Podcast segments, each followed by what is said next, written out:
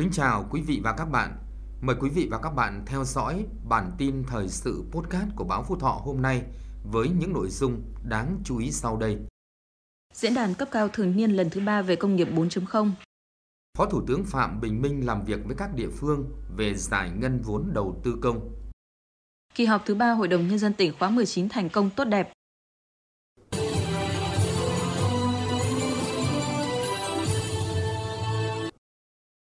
Ngày 6 tháng 12, Ban Kinh tế Trung ương tổ chức diễn đàn cấp cao về công nghiệp 4.0 thường niên lần thứ ba với chủ đề Phục hồi và phát triển kinh tế xã hội bền vững thời kỳ hậu Covid-19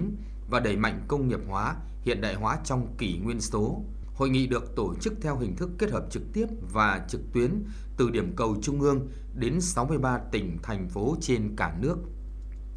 Chỉ đạo tại diễn đàn, Thủ tướng Chính phủ Phạm Minh Chính nhấn mạnh, dịch COVID-19 đã ảnh hưởng mạnh mẽ đến mọi mặt đời sống kinh tế xã hội và dự báo dịch bệnh sẽ còn tiếp tục diễn biến khó lường, khiến nền kinh tế đất nước tiềm ẩn nhiều rủi ro.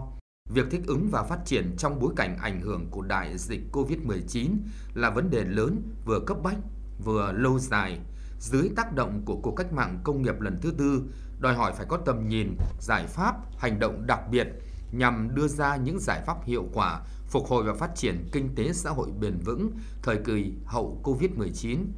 đồng thời tạo nền tảng hỗ trợ các động lực tăng trưởng trong dài hạn, thúc đẩy quá trình công nghiệp hóa hiện đại hóa, phù hợp với bối cảnh và yêu cầu phát triển mới.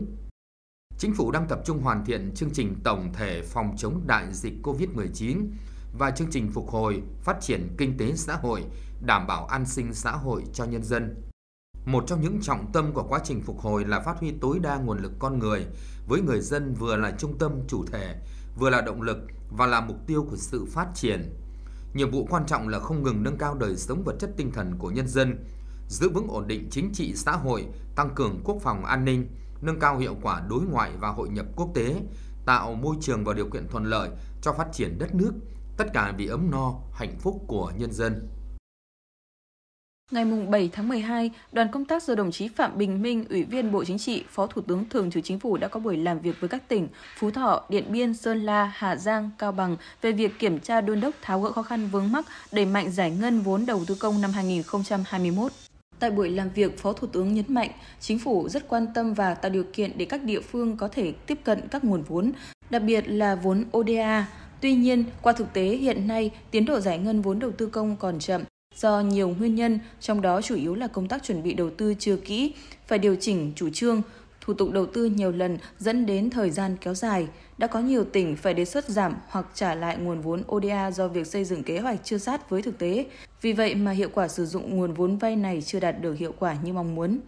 Phó Thủ tướng yêu cầu các địa phương cần tiếp tục thực hiện nghiêm tinh thần chỉ đạo của Chính phủ, Thủ tướng Chính phủ, quyết tâm đạt mức giải ngân cao nhất trong thời gian còn lại của năm 2021, đồng thời đảm bảo hiệu quả các dự án đầu tư công.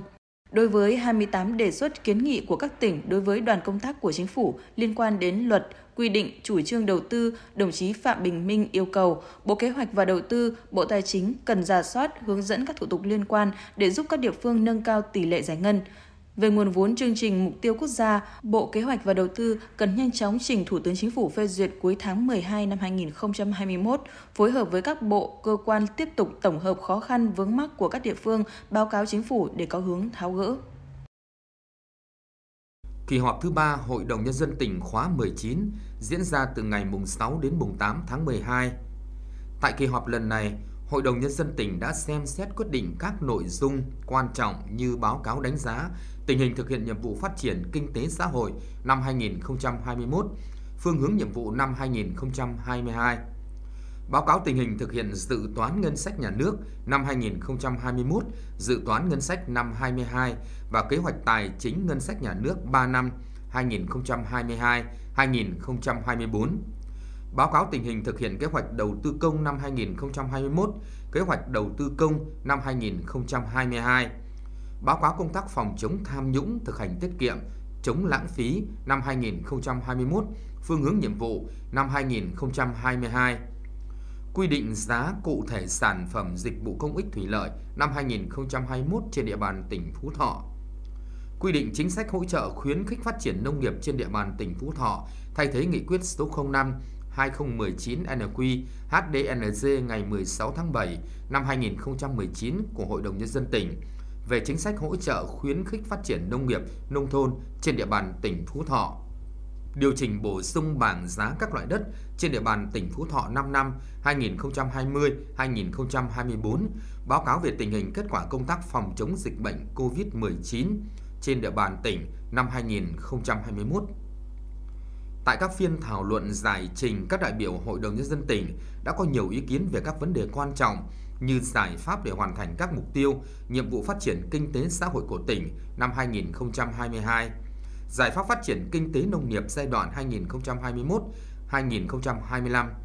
phát huy vai trò công tác tuyên truyền vận động của hệ thống chính trị trong công tác bồi thường giải phóng mặt bằng các dự án trọng điểm, góp phần cải thiện mạnh mẽ môi trường đầu tư, công tác tuyên truyền vận động các tổ chức cá nhân, doanh nghiệp ủng hộ nguồn lực phòng chống dịch COVID-19, chi hỗ trợ các tổ phòng chống dịch COVID-19 ở cộng đồng, các khu dân cư, vai trò của báo chí truyền thông trong công tác định hướng tuyên truyền phòng chống dịch COVID-19. Sau 3 ngày làm việc khẩn trương nghiêm túc với tinh thần trách nhiệm cao trước cử tri và nhân dân trong tỉnh, kỳ họp thứ 3 Hội đồng Nhân dân tỉnh khóa 19 đã hoàn thành chương trình, nội dung đề ra và thành công tốt đẹp. Với tinh thần đổi mới dân chủ và trí tuệ, Hội đồng Nhân dân tỉnh thông qua 28 nghị quyết với sự đồng thuận cao. Phát biểu tại phiên bế mạc kỳ họp, Bí thư tỉnh ủy, Chủ tịch Hội đồng Nhân dân tỉnh Bùi Minh Châu nhấn mạnh, năm 2022 là năm có ý nghĩa quan trọng tạo đà cho việc triển khai thực hiện nghị quyết Đại hội Đảng bộ tỉnh lần thứ 19 và kế hoạch phát triển kinh tế xã hội 5 năm 2021-2025. Tuy nhiên, dự báo tỉnh ta sẽ tiếp tục đối mặt với nhiều khó khăn thách thức, nhất là tình hình diễn biến phức tạp của dịch bệnh COVID-19 để thực hiện thắng lợi các chỉ tiêu kinh tế xã hội năm 2022. Bí thư tỉnh ủy, Chủ tịch Hội đồng Nhân dân tỉnh Bùi Minh Châu đề nghị cần tập trung vào 5 nhiệm vụ trọng tâm sau. Tập trung phát triển kinh tế xã hội gắn với thích ứng an toàn linh hoạt, kiểm soát hiệu quả dịch COVID-19, bảo vệ sức khỏe và tính mạng của nhân dân. Đồng thời tổ chức thực hiện đảm bảo các chính sách hỗ trợ đã được ban hành, thực hiện lộ trình từng bước mở cửa trở lại nền kinh tế, nỗ lực phấn đấu hoàn thành ở mức cao nhất các chỉ tiêu đã đề ra. Tiếp tục cải thiện mạnh mẽ môi trường đầu tư kinh doanh, tạo môi trường đầu tư kinh doanh thuận lợi, bình đẳng, thông thoáng, minh bạch, thân thiện để đẩy mạnh thu hút đầu tư, tạo điều kiện cho các thành phần kinh tế phát triển. Tăng cường nâng cao hiệu quả sử dụng tài chính ngân sách, xây dựng giải pháp cụ thể phù hợp để tăng thu ngân sách, thực hiện tiết kiệm, chống lãng phí tiếp tục quan tâm nâng cao đời sống vật chất tinh thần của nhân dân, giải quyết tốt những vấn đề phát sinh, giải quyết việc làm, đảm bảo an sinh xã hội và giảm nghèo bền vững. Kết hợp chặt chẽ giữa phát triển kinh tế xã hội với đảm bảo quốc phòng an ninh, xây dựng củng cố thế trận quốc phòng toàn dân gắn với thế trận an ninh nhân dân, tạo môi trường ổn định, phấn đấu hoàn thành các nhiệm vụ phát triển kinh tế xã hội năm 2022.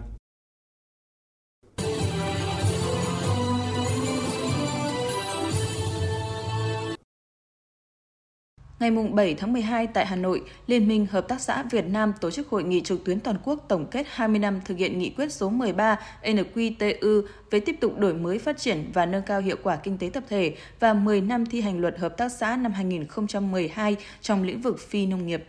Phát biểu chỉ đạo hội nghị, Bí thư Trung ương Đảng, Chủ tịch Ủy ban Trung ương Mặt trận Tổ quốc Việt Nam Đỗ Văn Chiến nhấn mạnh, Thời gian tới, các cấp, các ngành cần tăng cường công tác tuyên truyền chủ trương của Đảng, pháp luật của nhà nước về phát triển kinh tế tập thể, nâng cao nhận thức trong hệ thống chính trị và xã hội về phát triển kinh tế tập thể, hợp tác xã trong lĩnh vực phi nông nghiệp, tiếp tục nghiên cứu, kiến nghị với chính phủ, Quốc hội sửa đổi bổ sung luật hợp tác xã năm 2012 cho phù hợp với tình hình thực tế nhằm kịp thời tháo gỡ những khó khăn vướng mắc, nhất là về cơ chế chính sách, về đất đai, vốn, khoa học công nghệ, tạo nguồn nhân lực để kinh tế tập thể, hợp tác xã ngày càng phát triển mạnh mẽ về cả chất và lượng nâng cao hiệu lực, hiệu quả quản lý nhà nước đối với kinh tế tập thể và hợp tác xã, phát huy vai trò của hệ thống liên minh hợp tác xã, mặt trận Tổ quốc Việt Nam và các đoàn thể chính trị xã hội đối với phát triển kinh tế tập thể, hợp tác xã nói chung, lĩnh vực phi nông nghiệp nói riêng, đáp ứng với điều kiện và tình hình mới. Ban cứu trợ tỉnh vừa quyết định trích 6 tỷ 483 triệu đồng từ nguồn quỹ cứu trợ phòng chống COVID-19 của tỉnh để hỗ trợ cho 21 chốt kiểm soát phòng dịch COVID-19 đợt 2 do Ủy ban Nhân dân tỉnh quyết định thành lập trên địa bàn 10 huyện thành thị Phú Ninh, Thanh Thủy, Tân Sơn, Thanh Sơn, Hạ Hòa, Đoan Hùng, Cẩm Khê, Tam Nông, thị xã Phú Thọ và thành phố Việt Trì. Ủy ban nhân dân các huyện, thành thị chỉ đạo các phòng, ban, chuyên môn có chức năng phối hợp thanh quyết toán nguồn kinh phí được hỗ trợ theo quy định xong trước ngày 31 tháng 12 năm 2021.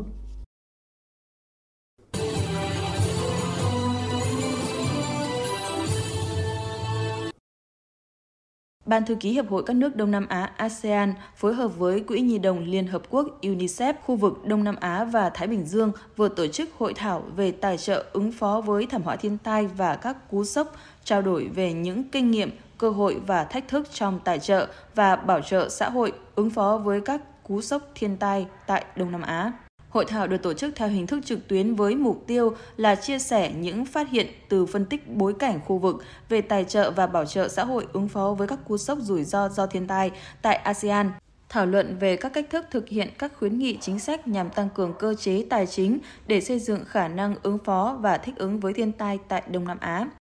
Đại diện các lĩnh vực khác nhau của các quốc gia thành viên ASEAN như quản lý thiên tai, y tế, tài chính và bảo hiểm, phúc lợi xã hội và giới cùng các đại diện Ban thư ký ASEAN đã đóng góp nhiều ý kiến nhằm nâng cao kết quả nghiên cứu.